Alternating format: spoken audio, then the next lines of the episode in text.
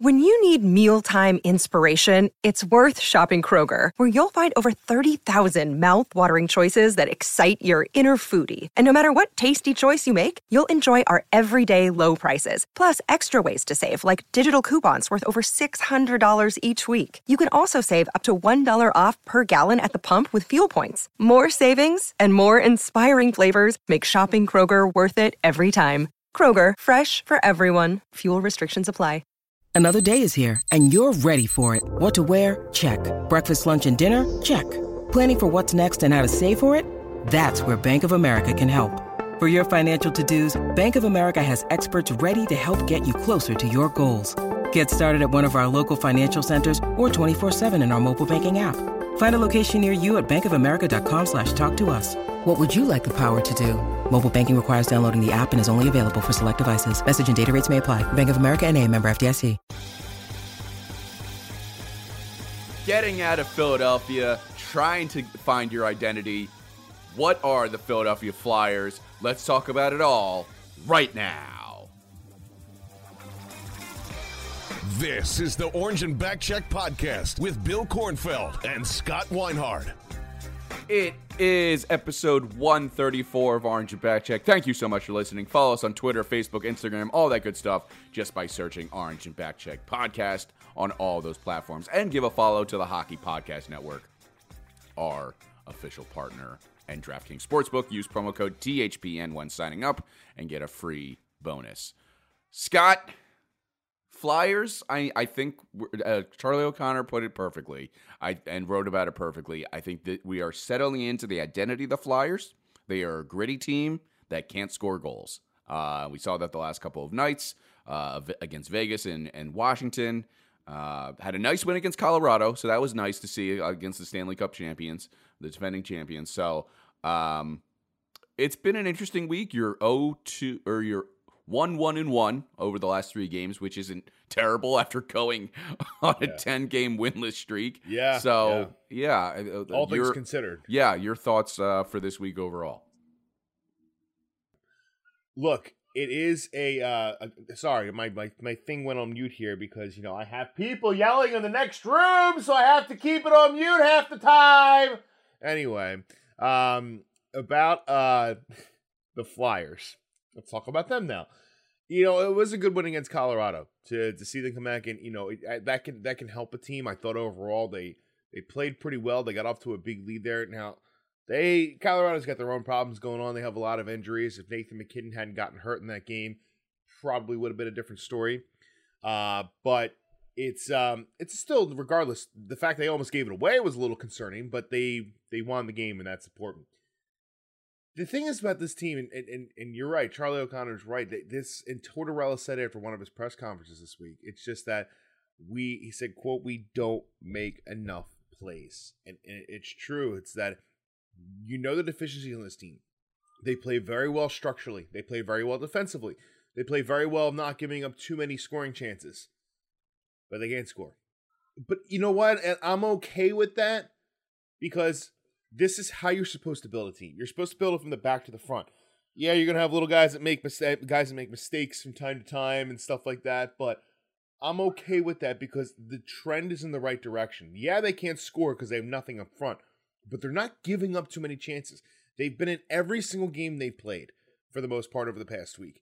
They're not getting blown out like they were against the Islanders a couple weeks ago. You know, just some lapses here, but that's expected with a younger team and a team that you're trying to build up. But they are very difficult to play against, but they're not going to score goals, and that's going to be the downfall. So this is a good way to build the foundation of a team going forward, which I think that Tortorella talked about this past week as well. It talks about where this team is at and where it's going to go. It actually has me really excited for the future.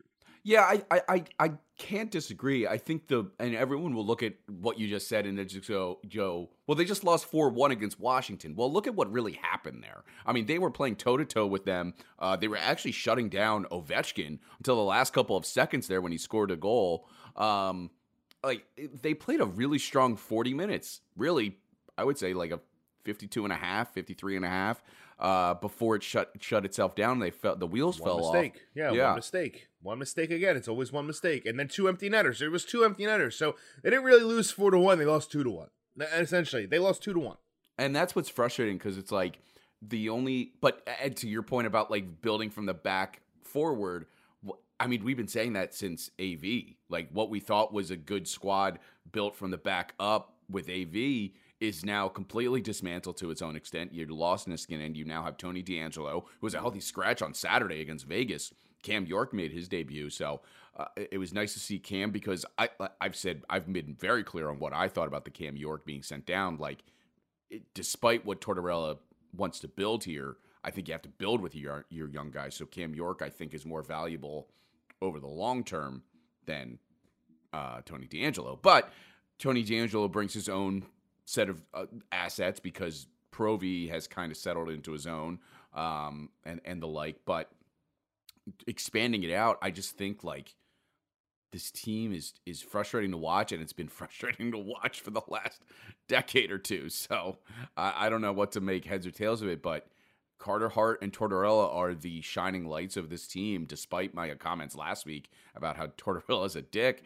It's amazing. Like it's truly amazing how these two are the shining lights after what we've seen since 2019, really. Well, and look, going back to Tony D'Angelo being scratched, like, you know, he's averaged like 24 minutes of ice time per night. That's a lot for him. So kind of give him a step back. You know his defensive flaws to begin with. He's a guy who pushed the play up ice. So, you know, it's more or less from the way Torch said it was more or less like he's banged up. He needs like a maintenance day, like you would do with Joel Embiid.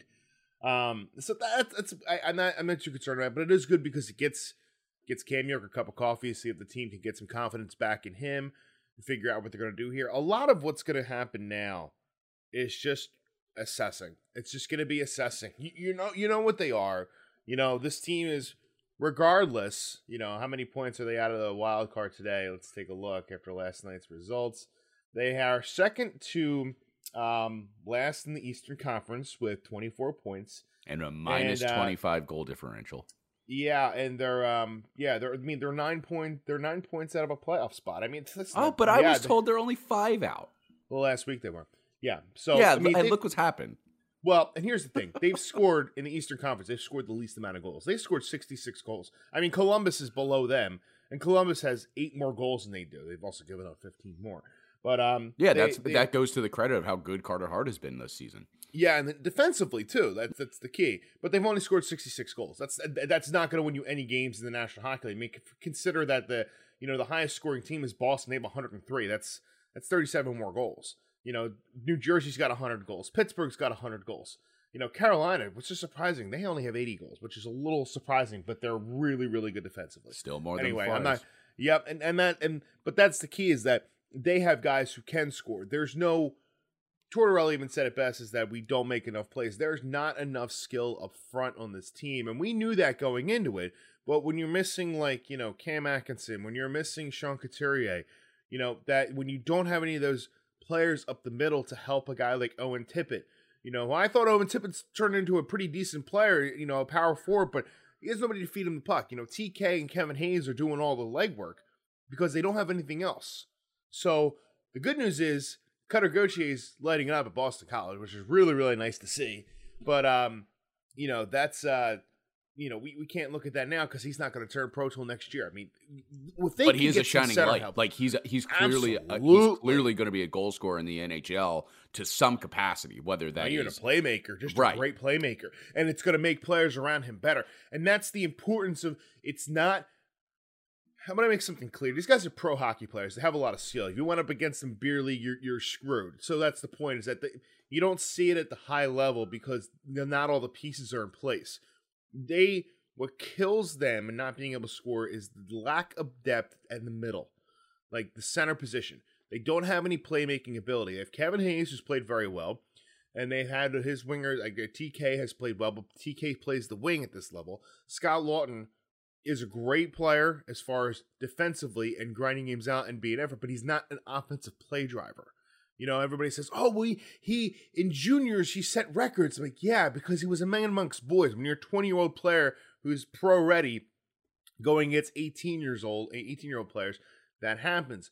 They do not have enough depth in the middle of the ice to be able to create any kind of offensive creativity, because Tortorella said this week, they're not holding them back. They just don't have enough. Yeah. And that is should acknowledge, and this is the important piece of this team where, you know, you look at their losses this week against Washington and Vegas, and these are 2-1 losses. These are not losses when you're building something to be frustrated about. Because think about this for a second. Vegas is one of the best teams in the league. I mean, and it's not even close. I mean, they're 28-1. Like, you know, even before that, they have so much skill. They're first in the Pacific Division, and they are a puck possession monster. They just, it's like they have a plus 20 goal differential because they carry the puck so much. They're just a really good team. But the thing is, if you can compete with a team like that and only lose 2-1, well, yeah, people are going to say, oh, man, they can't score. Yeah, but you held one of the best, probably arguably one of the best teams in the league to really one goal. And the second goal came on a 3-on-3. So you really can't complain about that because you want to build from the back to the front. So the fact that the Flyers are moving in this direction should really make people excited, because once they figure out what's going to happen in the front office, what the hell they're going to do there, and if they can add the right pieces down the middle to help them create more offense, or a player that can help them create more offense, this team is going to come up quicker than people think. And that's really the positive you have to look at it. It's not that, you know, they're playing poorly. They're not playing bad. Their record doesn't show how well they're playing because they can't score goals, and you need to score goals. But defensively, nobody wants to play these guys because they're tough to score against. Goaltending, defensively, offense is what's killing them right now. And the fact that they still can't win, like Vegas was a fluky game. I thought Carter Hart gave up a bad rebound on that goal to give Vegas the 1-0 lead. And then Aiden Hill also played a poor puck that deflected off of a flyer, and it went into the net. So it was poor play by them. But then the problem is, and it goes back to the issue, like they can't play 60 plus minutes. The Flyers, like they haven't won an overtime or in a shootout this season yet. They're 0-6, and it's don't expect them to either. Yeah, don't exactly. Expect them to. Don't expect they don't have enough skill to compete.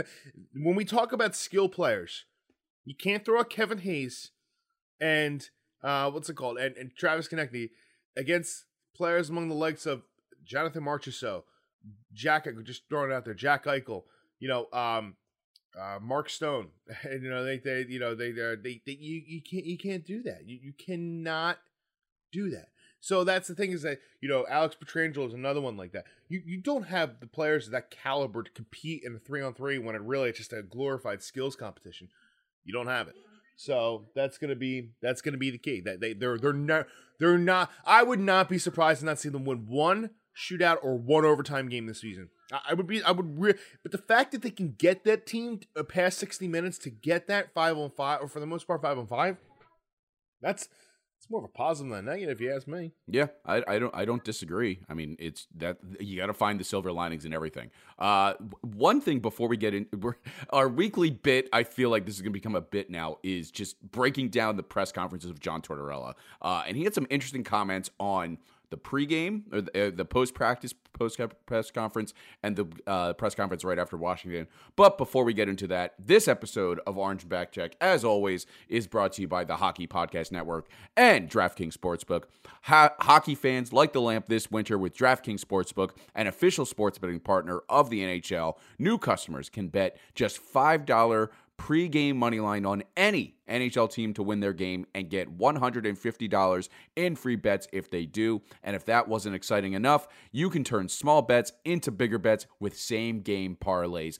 Combine multiple bets like which team will win, how many goals will be scored, and more for your shot at an even bigger payout. And if you didn't know, DraftKings also creates quick same-game parlays. They bundle things together already for you. So we're recording this right before the Flyers face Arizona Coyotes. You can put a same-game parlay down that DraftKings built with the Flyers' money line, goal, Travis Konecny to score two more goals. Flyers -1.5 money line, or excuse me, puck line in the first period. So they'll be up by two or more. And the Flyers get the first goal. That's a plus 3,500 bet that you can make there. That is a lot that you could bet. Bet $1. Doesn't matter. There's no unit shaming on this podcast. It's a safe unit shame, safe unit space for you. You can download the DraftKings Sportsbook app now. Use promo code THPN. Bet $5 on any NHL team to win their game and get $150 in free bets if they do. Only at DraftKings Sportsbook with promo code THPN. Minimum age and eligibility restrictions apply. See show notes for those details. Okay, Scott. We had some interesting things from Tortorella this week in terms of his press conference. Like I said, I think this is just going to be a bit at this point for this team. Would you like me to break him down each week and tell you what he's saying in hockey speak? I mean, to the big nuggets of what we're discussing, yes, because the big thing was interesting. You saw it in I think it was the Washington game, and then I went and looked at it. His philosophy on morning skates.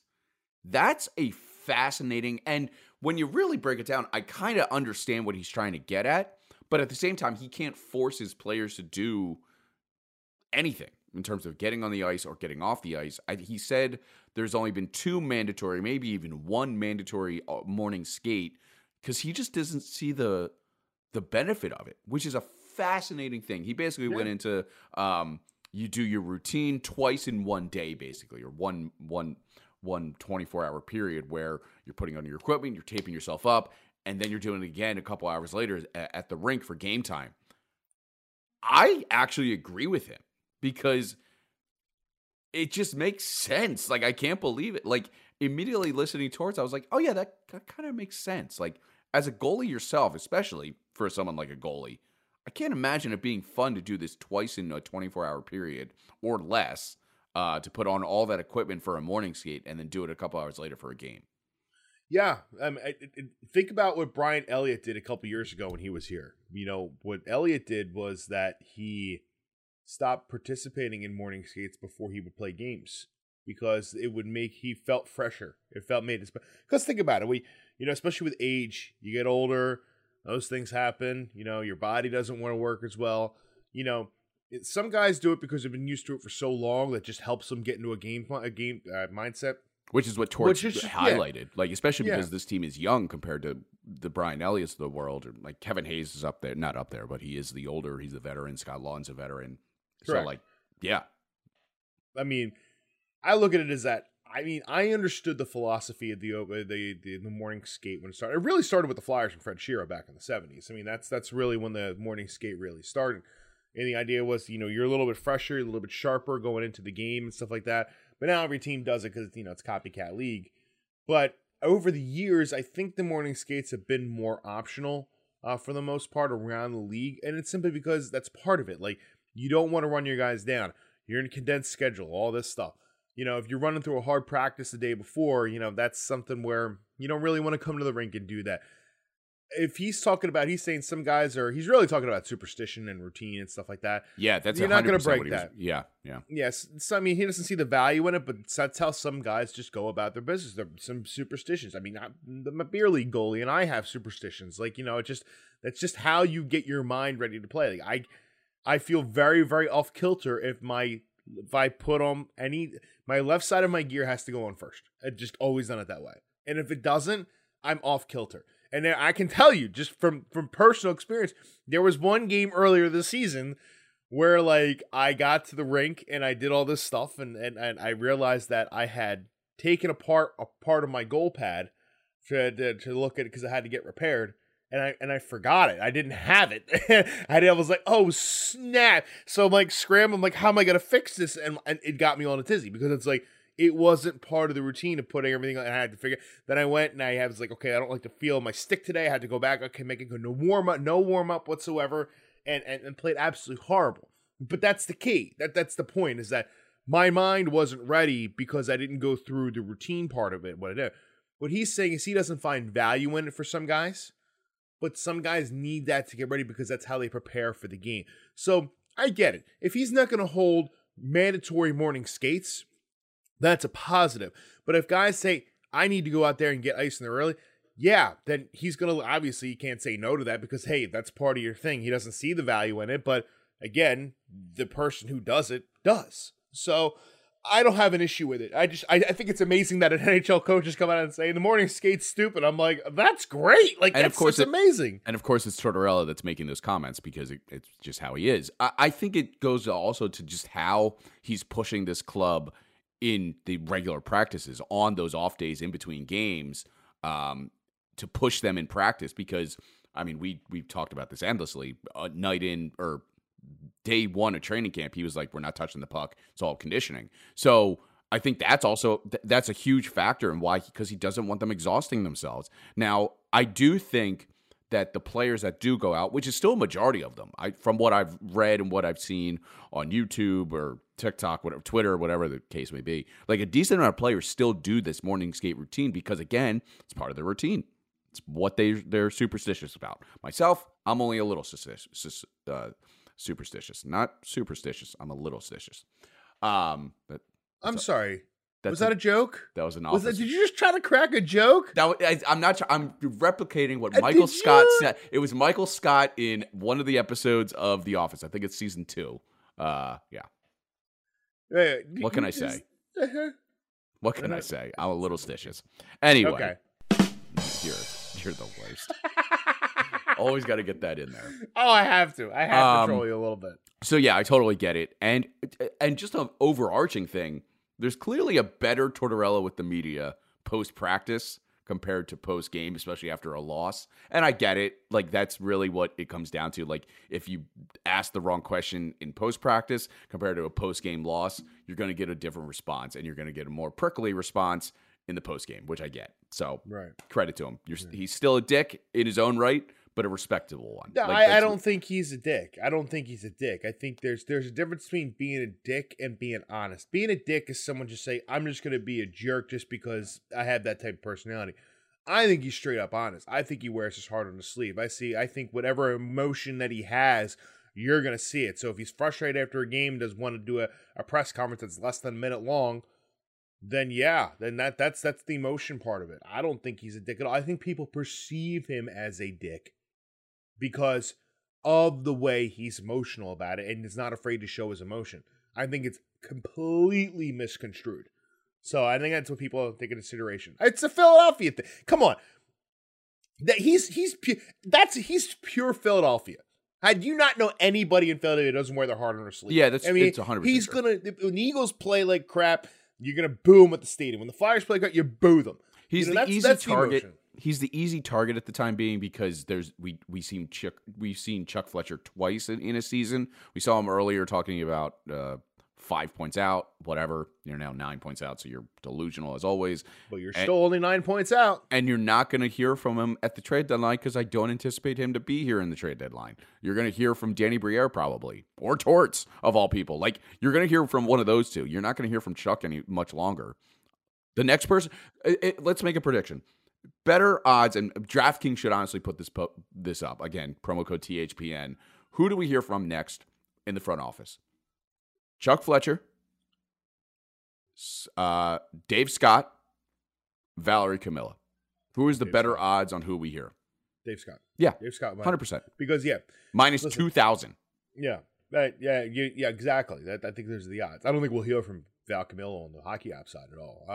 Well, remember, she's being groomed, apparently. She's being groomed to take over Dave Scott's responsibilities to be the first female CEO or whatever, the governor. I think they switched it similar to the NBA of the NHL, which is fine. Like, I'm not disparaging that, but like that might be one of the reasons. I would not put her first interaction as the soon to be governor / owner of the NHL franchise as the one that says, hey, we fired our GM, but you never know with this organization because it's wild what we're anticipating. Well, listen, I think that there's from our buddy Anthony San Filippo has stated is that where there's smoke, there's fire and there's smoke.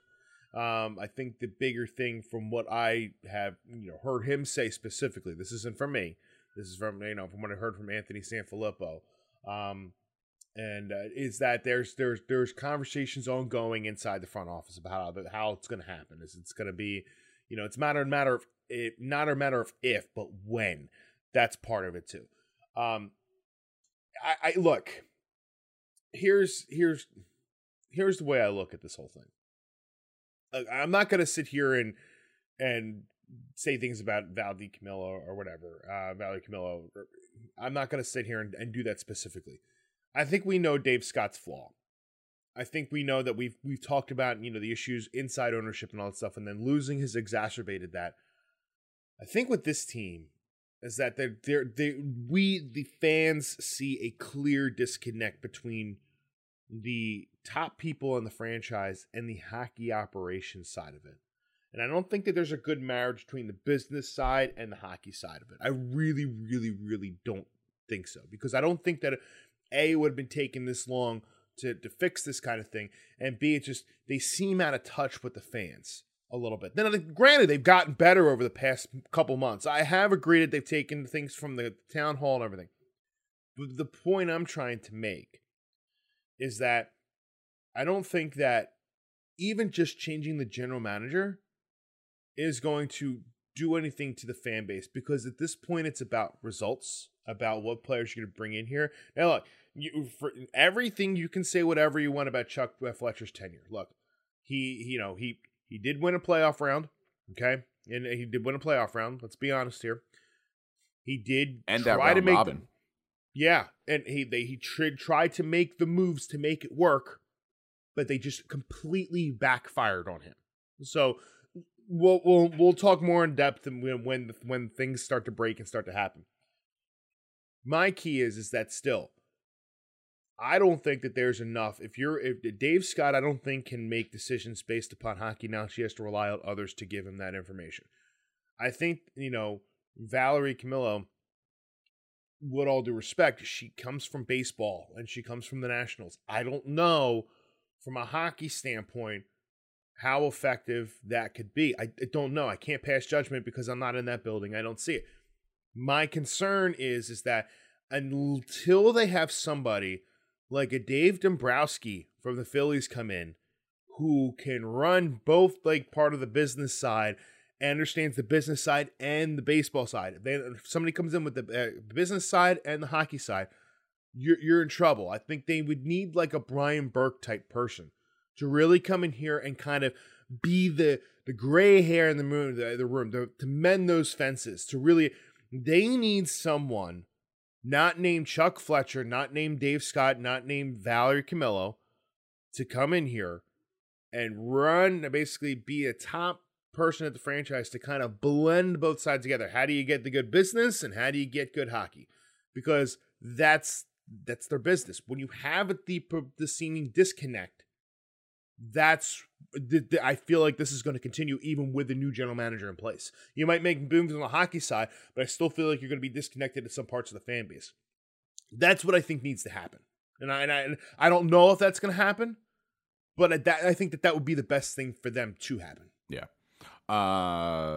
Did not anticipate us to go on a rant about the ownership again, but here we are, because it's the Flyers and we have to find. Well, yeah, and that's my bad. I didn't want to go on a tangent, but it's the truth. That's what they need. They really need that. If those conversations are happening, that's what needs to happen here, and nobody's talking about that. They're just saying fire Chuck Fletcher. Okay, and I've been saying all along, what's the plan? What's the plan if you fire him now? What's the plan if you fire him in January or March? Like, what's the plan?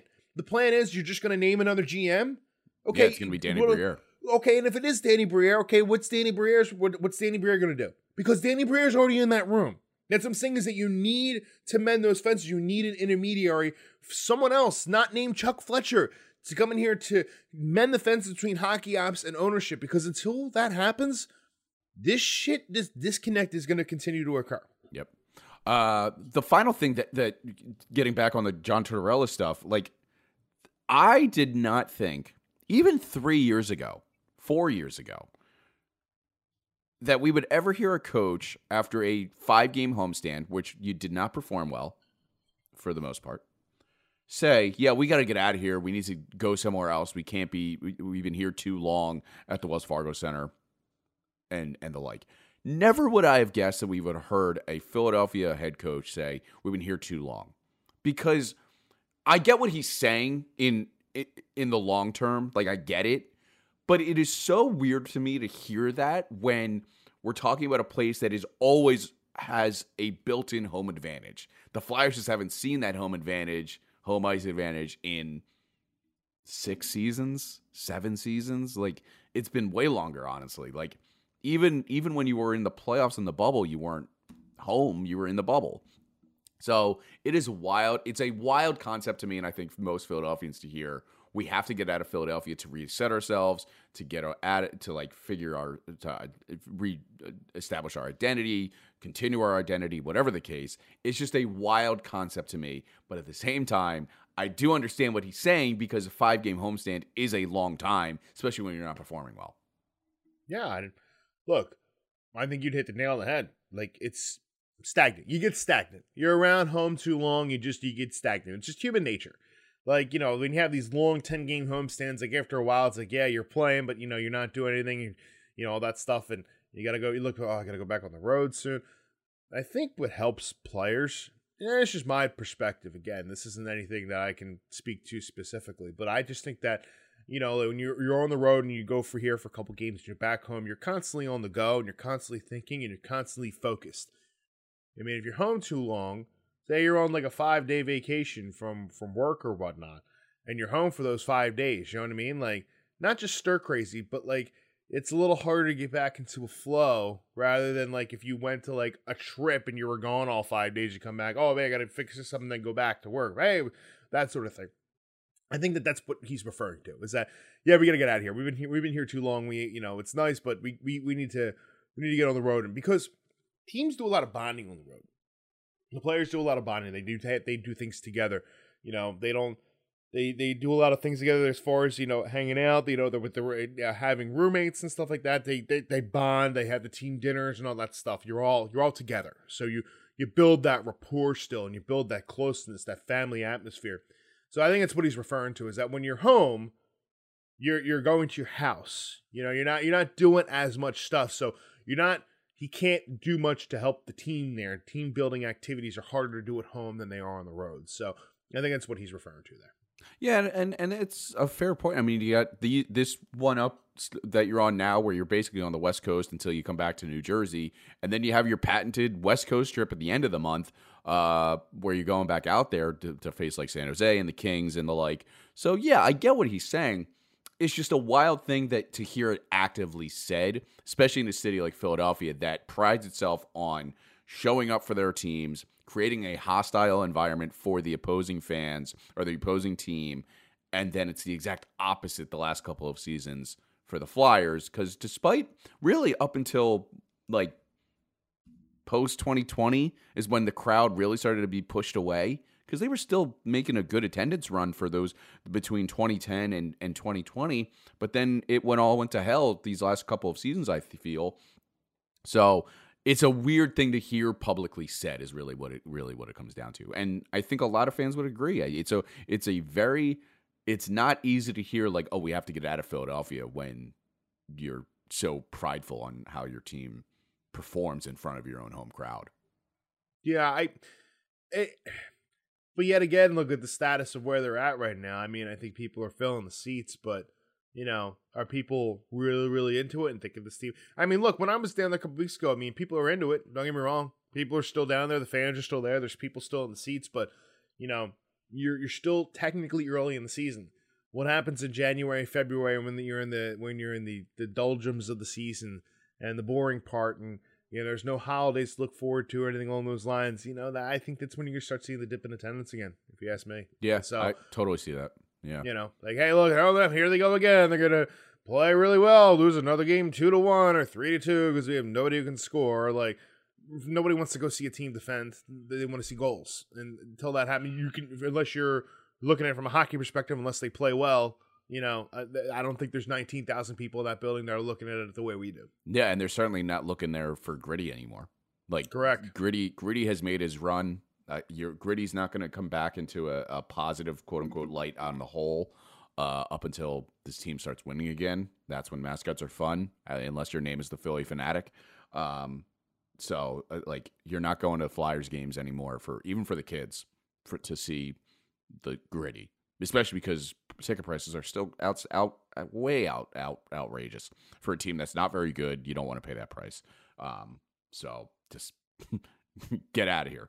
As Tort said, we got to get out of here. We got to get out of here. Yeah. So good. And so do we. We got to get out of here as well. Until next week. Make sure you subscribe to us at Orange and Backcheck Podcast, Facebook, Instagram, Twitter. Follow us on all of those and the Hockey Podcast Network on Twitter, Facebook, Instagram, all the good stuff. Promo code THPN when setting up on DraftKings Sportsbook. You get a free $150 when you place a $5 bet on a pregame money line. Thank you so much for listening. orangeandbackcheck@gmail.com. Until next week, we're out of here. Speaking of superstitious, why do they offer at restaurants super salads? I'm not even going to add the drum at the end of that. That was terrible.